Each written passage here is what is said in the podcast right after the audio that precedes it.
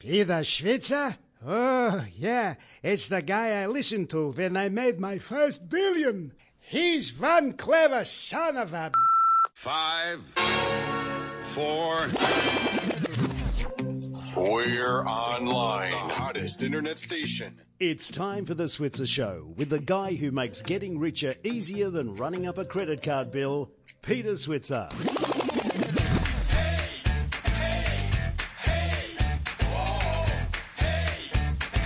Hello and welcome to the Switzer Show. I'm Peter Switzer. I'm joined by my colleague Paul Rickard. How are you, Paul? I'm great, thanks, Peter. Market's uh, bit scary. A bit scary at the moment. Uh, but apart from that, Peter, it's a beautiful uh, afternoon, and I'm ready to rock and roll in Yeah. our program today. Well, look, with that introduction, Paul, you can't help but get psyched up. On the line now, we have our first guest, Michael McCarthy, who's going to explain how scared we should be. But, Michael, have you ever heard a money show with a better introduction? Never. That brought me back to the Saturday morning cartoons of 30 years ago, Peter. That's It right. has all the drama and promise of a wonderful weekend. well, you know, the funny thing is that that guy is a guy called Dave Gibson, who was Doug Mulray's sidekick in the good old days, and he was the, the voice behind Gloria and uh, uh, Mr. Fimey and Bogdan the Turnip Boy, and he's such a great voiceover guy. Oh, now it all makes sense.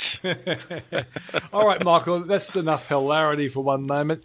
Uh, let's kick off with, you know, why are the markets so nervous today, particularly Wall Street, but then roll into why they are generally so nervous over the last, say, five or six weeks? Paul, I think it's all, and Peter, sorry, I think it's all about global growth concerns. Uh, and that is, we have seen some evidence that some of the big, high valuation, high growth stocks in the US are doing it a bit tougher than we thought. We heard from Apple, uh, and their iPhone sales look to be lower than expected. We heard from Nvidia, the chip maker, uh, and their sales are also down on what was forecast. So the question for US investors is have we passed peak earnings? And the sell off we've seen in the US indicates at least some investors think that we have. And although the outlook for the economy and earnings remains positive, it's not as strong as it was. And that means there's an adjustment in prices going on. Now, add into that mix those concerns about global trade, and we could see further downward revision of expectations for companies, and that, of course, could see further pressure on shares. But let's be clear this is not an unfolding crisis. This is about how much growth we're going to have, not whether or not growth is going to go negative. the, the funny thing in all that, Michael, and I, I hear exactly what you say, is that um, one of the sort of forward indicators often about uh, growth is commodity prices, particularly uh, metal and oil prices. And they're actually hanging around pretty okay at the moment. So is, is it sort of just maybe, as you say, maybe just a reappraisal of some of the high valuation stocks that's sort of causing this sort of market uh, pullback? Absolutely. Uh, I mean, let's be clear, particularly in, in some centres. Uh, I'm thinking Germany, I'm thinking the US. Stocks got to very stretched valuations. And that's generally not sustainable in the long term. And a correction under these circumstances is actually a healthy development for the long term of the market. You're absolutely right. I, I watch copper and oil very closely. And although they've come back from peak pricing, they're stabilising at the moment. Ironically, as share investors appear to have got nervous over the last few sessions, commodity traders have got more bullish. Yeah. Well, but but Michael, uh, something I was interested that you you made a reference to, namely you said peak earnings is over, but markets don't really um, crash on peak earnings over because. There's, there's earnings growth. That's probably going to be more important. Once you get to a very high level, you can't keep going to peak, peak, peak, can you? What, what you right. what you look for is can these companies keep still growing their earnings at reasonable levels? And and earnings growth is pretty good, isn't it? Absolutely. The problem is the mathematics, Peter, not the outlook. Hmm. So in the US in the last two quarters, we've seen growth above 20% for each of the quarters. Now that is an extraordinary hmm. performance, but as you get bigger, of course, the mathematics makes it harder to keep getting percentage gains like that. Yeah. But that doesn't mean that they won't keep growing their earnings, and I I think that's an important point for investors. This is not 2008, and we certainly are not in the category where we're looking at threats, global threats to the existence of markets. Yeah, and and and also, I think you and I once talked about this. uh, I think it was around July of this year. and I think 85% of the S&P 500's growth was down to basically the FANG stocks plus Microsoft at one stage. And so it was only obvious that when they come off the boil that the S&P 500 has to give up a fair bit. Well, that's right. Uh, and, and so, as I say, this is healthy correction territory rather than crisis.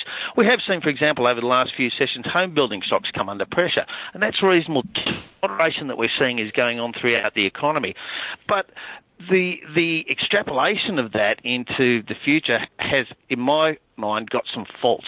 The reality is we look at house prices closely because of the wealth effect, that is, the effect it has on consumer behaviour. But consumers haven't really come out of their shells here in Australia or around the globe. So the impact of falling house prices, in my view, will be a lot less than it's been in other cycles because consumers haven't really come out swinging at any stage in the last 10 years. Yeah, so what you're saying, when the house prices were booming over the, the, the five years before the last year, retail sales weren't going through the roof anyway. That's right. We didn't get a positive wealth effect when house prices were going up. I don't think we should anticipate a negative wealth effect if house prices are going down. So, uh, crystal balling, uh, Michael, are we going to? Uh, I know Peter's uh, a great believer, at least statistically, in the Santa Claus rally. Now we're in sort of towards the getting towards the back half of November, I guess now, and we're more on the back half. We're in almost the last week of November. yes.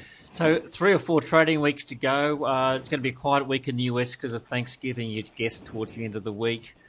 So we're really starting to get move into December quickly. Is the Santa Claus rally still on the on the cards, or do you think with this sort of correction is just taking a bit more of a toll than perhaps we might have been saying a couple of weeks ago? Well, Paul, you know I'm a numbers based kind of guy, mm-hmm. and one of my favourite quants uh, has done some work around this. He's demonstrated that there is a statistically significant outperformance that starts in November and finishes around April. So we're in that period, but what month it gets delivered in is a lot hard to predict. And the Santa Claus rally is real. It occurs about two out of three years. So given that we've rebased ourselves, we're coming from much lower levels, I suspect that a Santa Claus rally from here is much more likely than not.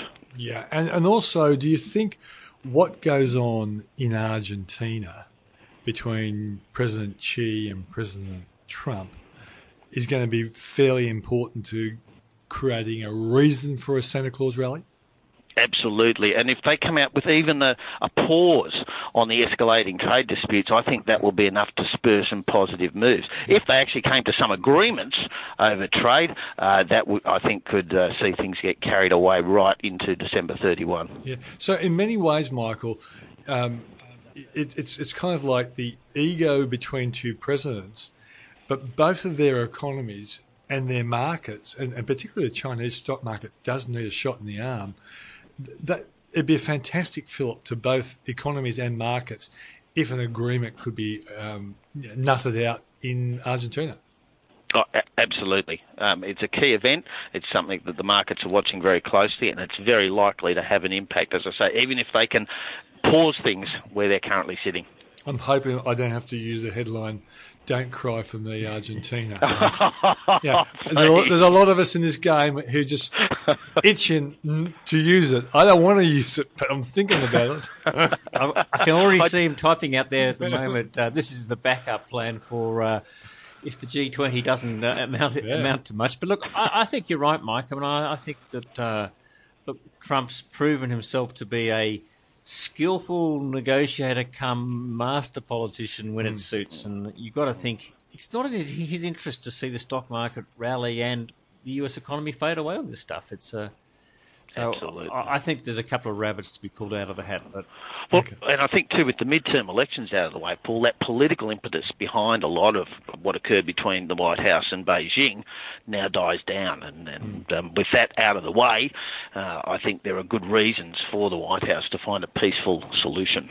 Okay, so um, p- people have been asking me is this another correction which will be later seen as a buying opportunity, Michael?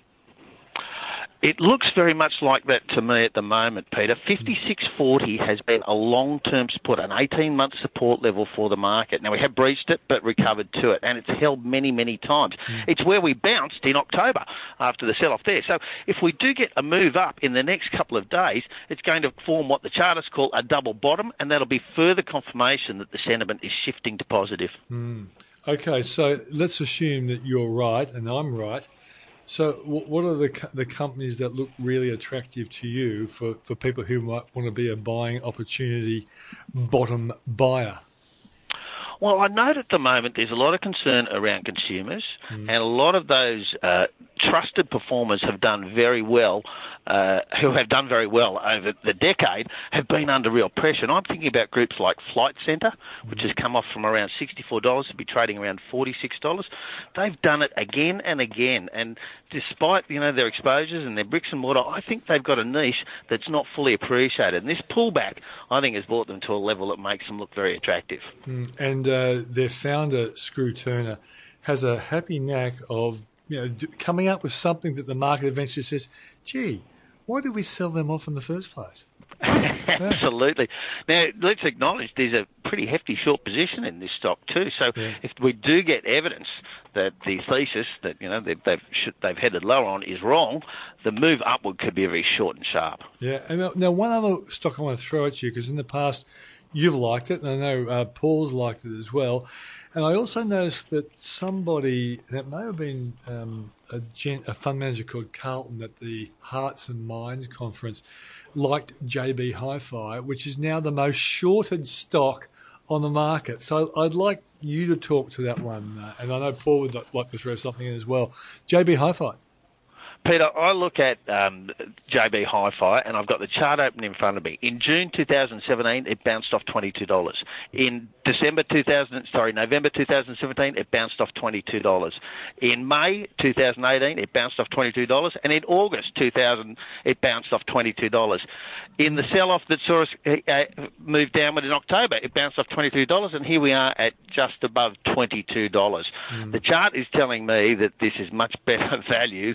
Uh, as a buy than as a sell, and I, I uh, have concerns for those with that significant short position, Peter. Mm, Paul? Look, I'm a JB Hi-Fi fan, Peter, as you know. Um, I, I didn't buy it when it, they did a rights issue to at about $28, $29, mm. but it, every other bounce I bought it, and I think they're a fantastically run company. You know, so retailing is tough, we know that, but JB Hi-Fi, I think, have got the ingredient.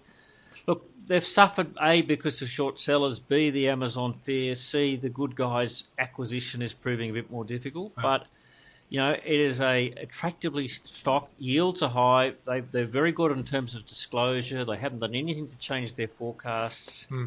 And I'm sure if, if, if they were doing it tough, they'd be telling us. So. Hmm. Uh, I think uh, what I can guarantee if this market bounces, the shorts will cover. So yeah. I, am with Mike. I think this is a. I think it's a pretty low risk stock to be long in. Okay, I guess some of it would be Michael that the housing price um, scare uh, headlines around.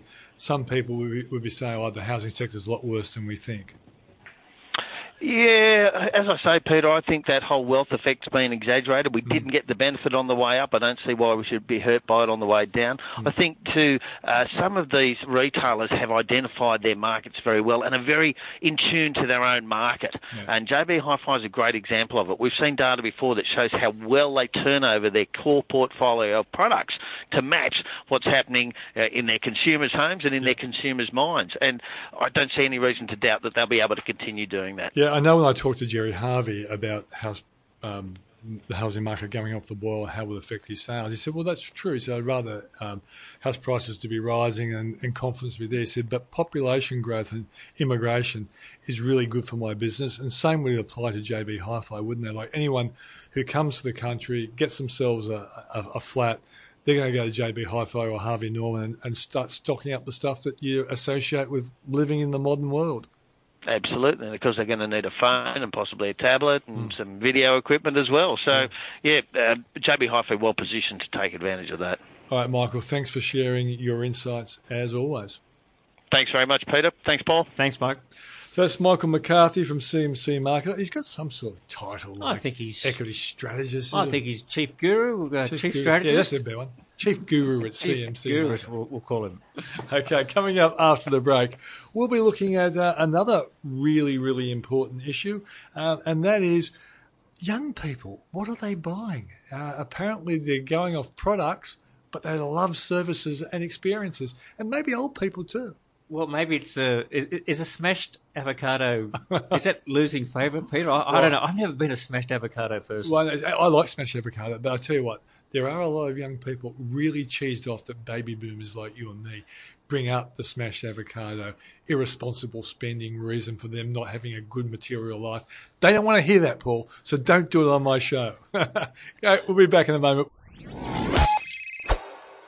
Well, if you're interested in growing your investment income without taking too much risk, we've got just the event for you. The Switzer Income Conference will bring together some of the smartest finance minds in the country and is coming to Melbourne on November 27 and Sydney on November 29. The expert presenters will be revealing how they invest for income, their views on the current market situation, and the opportunities they see at home and abroad. As a podcast subscriber, we'd love you to come along as our guest. To get your free ticket, just go to switzer.com.au slash event, choose the event you'd like to attend, and enter the promotion code of POD on checkout. Or check the podcast description for more information. We look forward to seeing you there. Okay, our next guest is Ryan Felsman, who's senior economist at CommSec, and we're, we're going to follow a few really interesting stories that uh, CommSec has looked at recently. One is that uh, a whole lot of young people are looking to live closer to the CBD, and as a consequence, we're seeing the size of the average house actually shrinking. And also, we've noticed it with spending that we, we've got a much greater passion for spending on experiences. And I feel really guilty about this, Paul, because even I've been seen in a shop receiving manicures and pedicures. I don't, I don't want to be exposed as being a, a sensitive new age guy, but the other day we, we went, we, we, were going to go to the movies. We were there like 45 minutes too early. And I said to my wife, why don't we go in there and get a pedicure? So Peter, sensitive maybe, new age. Never. Not sure about that. Okay, so let's go and find out what's going on in the real world or the world of an economist with Ryan Felsman, who's senior economist at CommSec. Ryan, so what's going on with people like me? Why are we chasing these experiences? Well, Peter, what we've seen over the course of the last few months is really Australians focusing on those experience purchases, as you mentioned. So, a lot of focus on going out to cafes and restaurants. Uh, at the same time, uh, still a lot of focus on going on holidays too. So, amusement and entertainment spending has lifted by 1.7% in October, and of course, uh, that has averaged over the course of this year in terms of that spending uh, at about 1.8%. So uh, we're seeing this continued situation occur where people are quite happy to uh, spend on things that they're really enjoying. So going out to cafes, restaurants, takeaways uh, are a big thing too, but also at the same time going to concerts, uh, going to see sporting events, all that type of stuff that makes us feel better. So, uh, while there's been a lot of focus certainly on those grudge purchases, uh, the likes of utility bills, health insurance, and the like, uh, certainly um, how we've made ourselves feel better in terms of retail therapy to some degree mm. is really um, to spend on those amusement and, and, entertainment, but also hotels and motel spending has yeah. lifted as well at the same time. So, um, really, we've seen uh, a strong period of consecutive monthly growth when it comes to spending uh, on hotels and motels, uh, the most in about five and a half years. Right, so I, I got confess, another confession as well. I was on the Gold Coast doing a speech last Friday, and I, I had three hours to kill.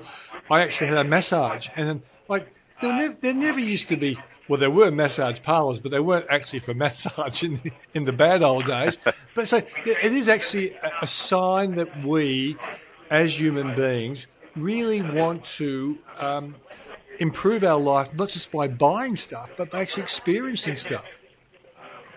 Well, that's absolutely right. And the business sales indicator that we collate the data from the Commonwealth Bank, uh, which tracks economy-wide spending on credit and debit cards. Personal service providers has also been lifting as well as far as spending is concerned, and uh, massages would fit into that category, of course. Mm, so, uh, really, a lot of focus on uh, well-being, uh, of course, with people working fairly long hours these days and long commutes and the like. So, really, when we do have that discretionary money to spend, we're kind of focusing on those amusement and entertainment, hotels and motels, and also personal uh, services as well. So, uh, really, a lot of focus on that at the moment, as well as also on spending at clothing stores and retail department stores too, on the back of fall in those prices. Mm. And Ryan, do you, do you think there's a sort of a, a consumer switch away from goods to services? Because we sort of you know, the, the, retail turnover figures for some years have been a little bit disappointing. In fact, uh, we're averaging more like about uh, 3% or less than 3% now for several years, which isn't much more than inflation, implying not a lot of growth. Do you think partly it's because maybe there's just a transition effect as people spend money on services rather than physical goods? Yeah, and also consu- consumption has been important for GDP growth, yet the retail numbers wouldn't have kind of implied that. Yeah. Yeah, that's a very good point. So, uh, if you look at those services, the things such as cafes, restaurants, and takeaway, they're, they're a service, mm. uh, and certainly personal services as well. Uh, services spending has picked up versus those goods spending, as you say. So that really is reflected in those retail sales numbers in particular, and I think that trend will continue going forward. If you look at household consumption, it has remained pretty firm. If you look at the most recent national accounts for the quarter, uh, we saw household consumption at six-year highs at around 3%. So uh, while it is a little bit lower in terms of retail sales, of course, if you look at the broader number, uh, which takes into account uh, uh, obviously greater spending, uh, that that is fairly firm at the moment. But of course, as you say, retail sales on an annualised basis at around three and a half percent is lower than historical levels. Yeah, and Ryan, also let's go to the housing now. And, one of the things you, know, you, guys put out is that the average size, and get me correct me if I'm wrong, the average size of house houses or properties we live in is shrinking, and and the identified reason is because a lot of the younger generation want to live closer to the CBD where they've got cafes and all that sort of stuff. Is this a, a trend that is just going to change the nature of cities? Well, possibly, Peter. I mean, if you look at city in Melbourne with 5 million people thereabouts, we're seeing higher density accommodation, we're seeing more apartments being built. And also, if you look at townhouses in terms of building approvals, that's been around 21 year high. So we've got a combination of things going on. We've got obviously the millennials uh, and, and the younger generation really focused on uh, living close to work, having that flexibility. Also, as you mentioned, um, being near those entertainment and amusement uh, type venues, uh, and certainly that's reflected in the fact that there's less desire for that quarter acre block, uh, which we've seen in the past. So what we've seen as a consequence of all this is that the average new home size at 186.3 square metres is down about 1.6% over the past year, and the smallest since 1996. Though I do want to stress, though, that Australian house size are still the second largest in the world after the United States. But that said, uh, really a, a, trend downwards at the moment, and really the houses being built are on smaller blocks as well. Uh, we're also seeing certainly a desire to uh, live closer to the city with those larger commutes, uh, with traffic congestion and the like as well. So, uh, really, a combination of younger people wanting to live closer to the city, but also baby boomers downsizing out of the suburbs. Uh, and also wanting to live closer to those cafes and restaurants, bars and beaches and whatnot, also driving down those uh, average sizes of homes as well. And, and when we break the data down, Ryan, into houses versus apartments, are there any trends in terms of what's happening to the sizes of, of physical houses or physical apartments? Are they are both also getting smaller? Well, that's exactly right. Yeah. So houses, in terms of average floor area in Australia, uh, year on year are down by 0.9% mm-hmm. uh, to 230.8 square metres, and also apartments uh, down by 2.7% to 124.8 square metres. So we are seeing a combination of smaller dwellings.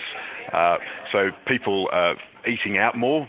Yeah, they're taking away the those, kitchens, aren't they, Ryan? There's no kitchens that, in those apartments. That's absolutely right, Peter. There's that. There's a movement towards meal kits. So you know, the likes of Marley Spoon, people are ordering ordering those meal kits online uh, on a weekly basis and thinking, you know what, rather than spending time in the kitchen and, and cooking a meal, uh, I'm going to spend that time watching Netflix or uh, engaging in other activities. So uh, that, that, that's really led to a smaller uh, kitchen uh, desire for some people in particular. I, I was having breakfast the other morning at a fairly trendy uh, place in the uh, inner suburbs of Sydney. Now that's a pretty on a weekend. This is a pretty irregular thing for me Yeah, to you- do. But you I, and I had trendy, to- I never associate Yeah, I'm a bit like a bit like New Age and uh, so on, Peter. But anyhow, uh, and I was talking to the proprietor, and, and I saw this basically preparing Uber breakfast. Right, People, Yeah, he was yeah. making bacon, eggs, and all the rest of the stuff, and mushrooms, putting it under the heater.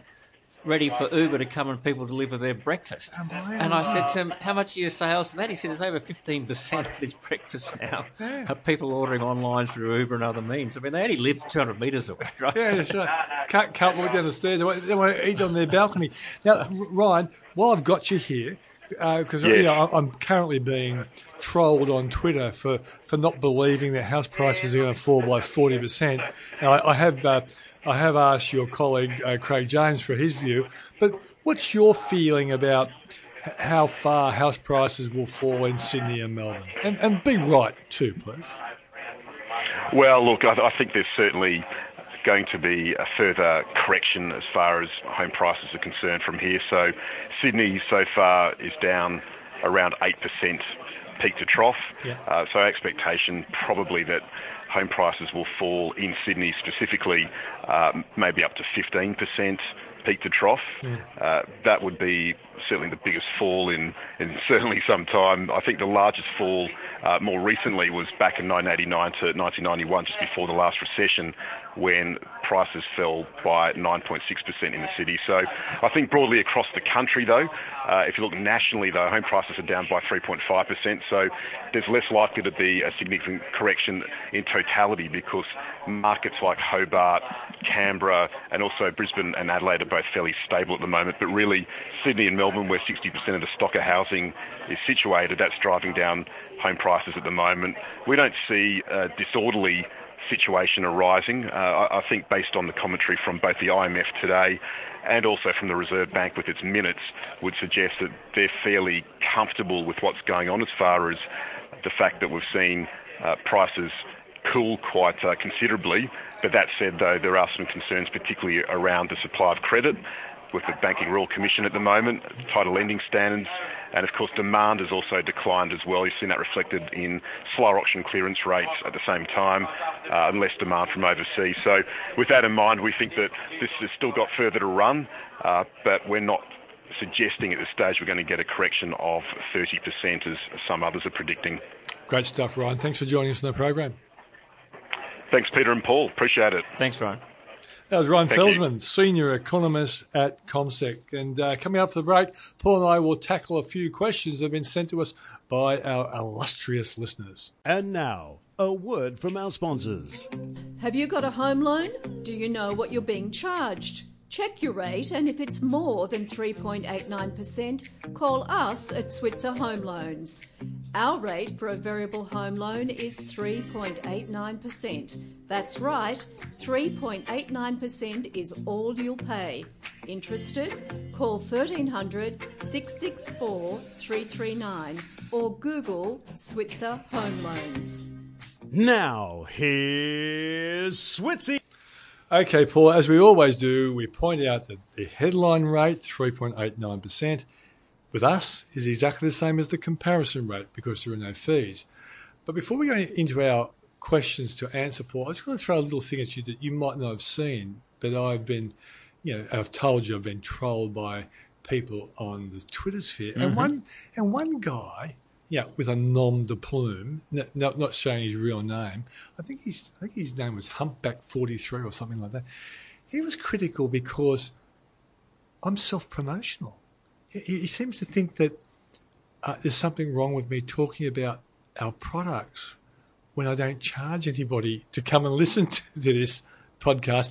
I'm not sponsored by the ABC You- or taxpayers. no, no. I've got 50 employees to, to, to pay for, and there's apparently something wrong of advertising a loan at 3.89%, which is one of the best rates in the country and on comparison rates. There's no tricks. There's no spokes or smoke or mirror. He wanted to criticise me. Well, why don't we suggest he um, he starts paying us the eight cents a day that we'd get for the ABC plus everything else, Peter, and we wouldn't need to uh, mention our, our loan. Of course, there's no obligation. This is like any other loan. You only take it out of your borrowing, and of course, we suggest, you know, as most people do, you shop around and you get the product that best suits. Yeah. But uh, look, we we we shouldn't be embarrassed about being commercial, Peter. We're, we're in this business. Um, because we want to help people, but also we want to get rewarded for That's doing it. right, exactly right. So, uh, uh, look, it just seems like he didn't like me talking about house prices not falling by 40%. So he just found any reason. It, it, apparently, he thinks I'm conflicted. And I, say, I agree. I am conflicted. I will tell you about the products I've got. And I will tell you there there are possibly better ones out there, but they're usually online products, so you don't get anyone helping you. But I, I, I was just flabbergasted. Anyway, I Let's move on. Let's let's, let's, let's help some real people rather than some Twitter trolls. Okay, don't, don't call them twits. That'd be that'd be rude, Paul. I Okay, trolled myself. okay. First question. Have you got the question? Or want me to read it out? Oh, you gave them to me. Here, here. Okay, dear Paul. So they're, they're singling you out here. Thank you for your thoughts on the BHP buyback. My SMSF is in pension mode. I have two queries. This is uh, John. Firstly, my average holding price for BHP shares is thirty-one dollars fifty, rather than the fifteen dollars which you quote in your example. That's because you're showing off because you bought it at a low price. Is the buyback still as attractive? Secondly, is the offer attractive if there is a big ASX 200 route over the next few weeks, implying a much lower BHP price? Thank you. Yeah, John. look, two really good questions. Yeah. In fact, I gave a, uh, an example of both of a purchase price of fifteen dollars and a purchase price of forty dollars. Ah. So for someone who might, on paper at least, be in a bit of a loss, Hmm. the answer is yes. The buyback is your, your purchase price if you're in pension phase is almost an irrelevance. It, it is still very attractive for someone in pension. Okay. The big issue, of course, is if you accept in the buyback, you've got to think about what you can do with the cash because you are selling Mm. some of your shares. So, do you perhaps reinvest in BHP on the market, If there's a big sell-off, maybe Yeah. it would be good. Good. good or, or do you say that's enough with BHP? I'm happy to move into something else Mm. or stay in cash. So that's something you've got to think out. All, all I'm saying from a tax point of view, it's a very attractive transaction. If there is a big sell-off in the market between now and, and when the buyback closes, and, and importantly, the buyback price is not based off today's price; it's based off the market price in the week immediately leading up to the closure. I think it's the uh, 10th to the 14th of December. So that it'll be where BHP is trading on a weighted average basis over that week. That'll determine the actual price for the buyback.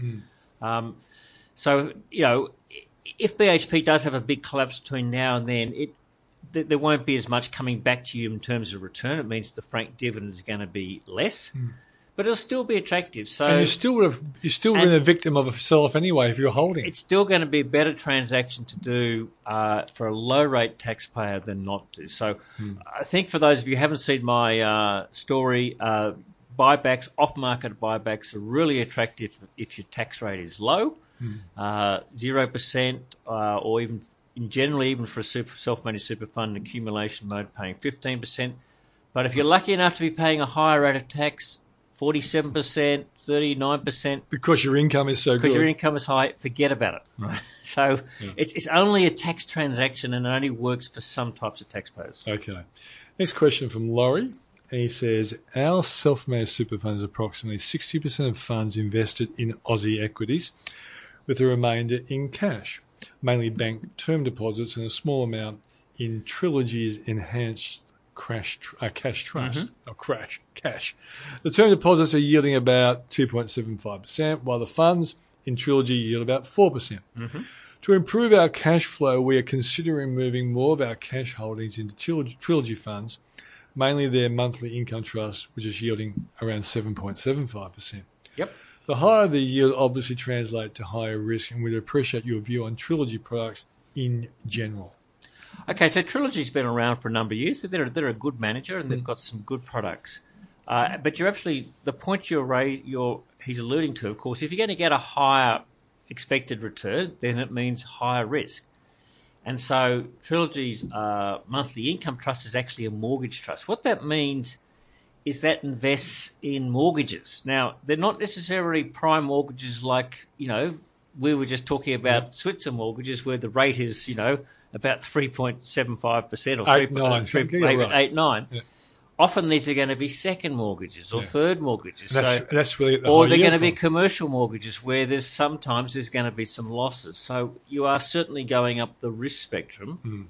I think the way to look at this is uh, yes, it's going to make sense to invest some of your cash in that, but you've got to, as you take more risks, you actually want to scale down what you're investing because. You know, and, and, and maybe you need to also. There are other people who have mortgage funds out there, Hmm. uh, and maybe you need to think of look at some other managers, maybe Diversification. Hmm. diversification across a couple of managers. So look, look, Trilogy, they'll be at our income conference as well, Peter. I Yeah, think. that's uh, right. Hmm. So I'm giving them a good rap, but I'm not saying that, and they'll be the first to tell you this is higher risk stuff. Yeah, And when you're investing in higher risk, you've got to be prepared that things sometimes go wrong. yeah, exactly. So. I'm not take, talking you out of the strategy. I'm just saying be careful and uh, and yeah, as you take more risk, generally you invest in more moderately, Hmm. and you look diversification becomes even more important. Exactly right, and you, you and you you should occasionally think, well, what happened? What would happen to my portfolio if the stock market fell by fifty percent? You should always and and if you're if you're a person who really needs income, you got to make sure you've invested in assets that will give you that income, even in a fifty percent crash. And I think that's an important. But if you're young and and you love to be young and you're free and you love to be free to live. Oh, I won't go and rest, Yep. that, rest that song. The bottom line is you can be exposed to growth. Your capital can fall, but it will rebound. You've got plenty of time to see it rebound. But make sure you invest in quality assets, whatever you do. Okay, this one comes from. By the way, I was quite surprised you didn't react to that song, Paul. That was a song from. Anyway, My musical education, Peter, may not be as No, good as yours. no. Is that possible? I hope some of our listeners remember that song. Anyway, I am. I thought you were going to sing there This- for a this- moment. this so- per- yeah, I could have. Uh, Gary's probably because he's 66. He would have know the song. I am 66, retired, and drawing a pension from my self-managed super fund. My wife turned 60 in March and retired in June. She's also drawing a pension from the super fund. As well, she has some income from a rental property. Can we make super co-contributions and or spouse contributions to my wife's super account? Cheers, Gary. Look, in theory, yes, uh, because there are there are two main rules with these things. First of all, your spouse has to be eligible for to make a super contribution, Right. which in most cases means that they're under sixty five, or she is. She's Yep, 60. or between sixty five and seventy they meet the work test. So let's- let's pass the contribution. Is it 70 or 75, Paul? It's actually seventy. Yep. Okay. So over over seventy, when they've turned seventy one, you can't do the low, the super co contribution, Ah. and and so they've got to be under under seventy in in in general terms. Yep. The second test is that there's also a, a bit of a restriction on if your if your spouse has a lot of money in super, then you, these things you're not allowed to do these anymore. Mm. So your spouse's super balance has to be under one point six million dollars, and your s- yep. Yeah, if she's got that, she probably doesn't probably need the Okay, co-contribution, yeah. but still. But and then thirdly, uh, sorry, and related to that is that the spouse can't have used all their, their non-concessional contribution cap. Mm. Okay, In, in any one year. in any one year. And then the third thing um, with a spouse tax offset, that's easy. That's so if you pass those two tests, no problem. So you make the contrib- you make the contribution to uh, her super, uh, you get the tax rebate for the uh, super co-contribution. There's a really important rule that says that at least 10% of her income, now this of course is means tested, but at least 10% of her income has to be from an employment source. Okay. So if she's fully retired and not working, which I think is uh, the way the question was Yeah. set out here, then no, they're not going to be eligible for the super co-contribution. If she was taking a pension of say thirty thousand, and she got herself a part-time job bringing in three thousand, she would pass the Yep, test. she'd, she'd pass the test. So, Okay. uh, not hard necessarily to fix, but uh, look, you, you may not say it's worth it. Of course, the super co-contribution is only up to five hundred dollars. It's not going to make or break. No. But you know there aren't too many free handouts from uh, from government. Hmm. If you want some more information, have a look at the Switzer websites. We've got lots of stuff up um, on uh, how those tests work. Great stuff. All right, so that's uh, our questions. Now, remember, if you have any questions, just you know, email them. Uh, are we using info at switzer.com? That'll reach us, and we'll bring them to the podcast. Uh, info at switzer.com.au. Yeah, and, and we, we love answering questions because I think a lot of people have similar questions, and uh, if we can answer those, it certainly increases the knowledge of our wonderful listeners, and that's our main goal to make people richer. Simple yeah, as that. and we want to make people We're richer. conflict- we're conflicted. We, We want to we, we're conflicted. We also want to become richer by making you richer. If- if- you- It's a win-win. I- But that's a that's a pretty pure motive, Peter. I mean, I think I think uh, look, we're happy to. I'm, I'm not, we're not totally transparent about that. We're in, we're in this business to make money, but Yeah. we'll make money by you making money, Yeah. and you continuing to be our subscribers and. And listening to us and, and, and looking at our publications. we're we're an education business with emphasis on business. Hmm. okay, Paul. Thanks for joining us. That's the show for today. Uh, we look forward to uh, talking to you next week. Have a great week, and don't forget to tell your friends and family about how good this radio podcast is. I'm Peter Switzer, and he's Paul Rickard.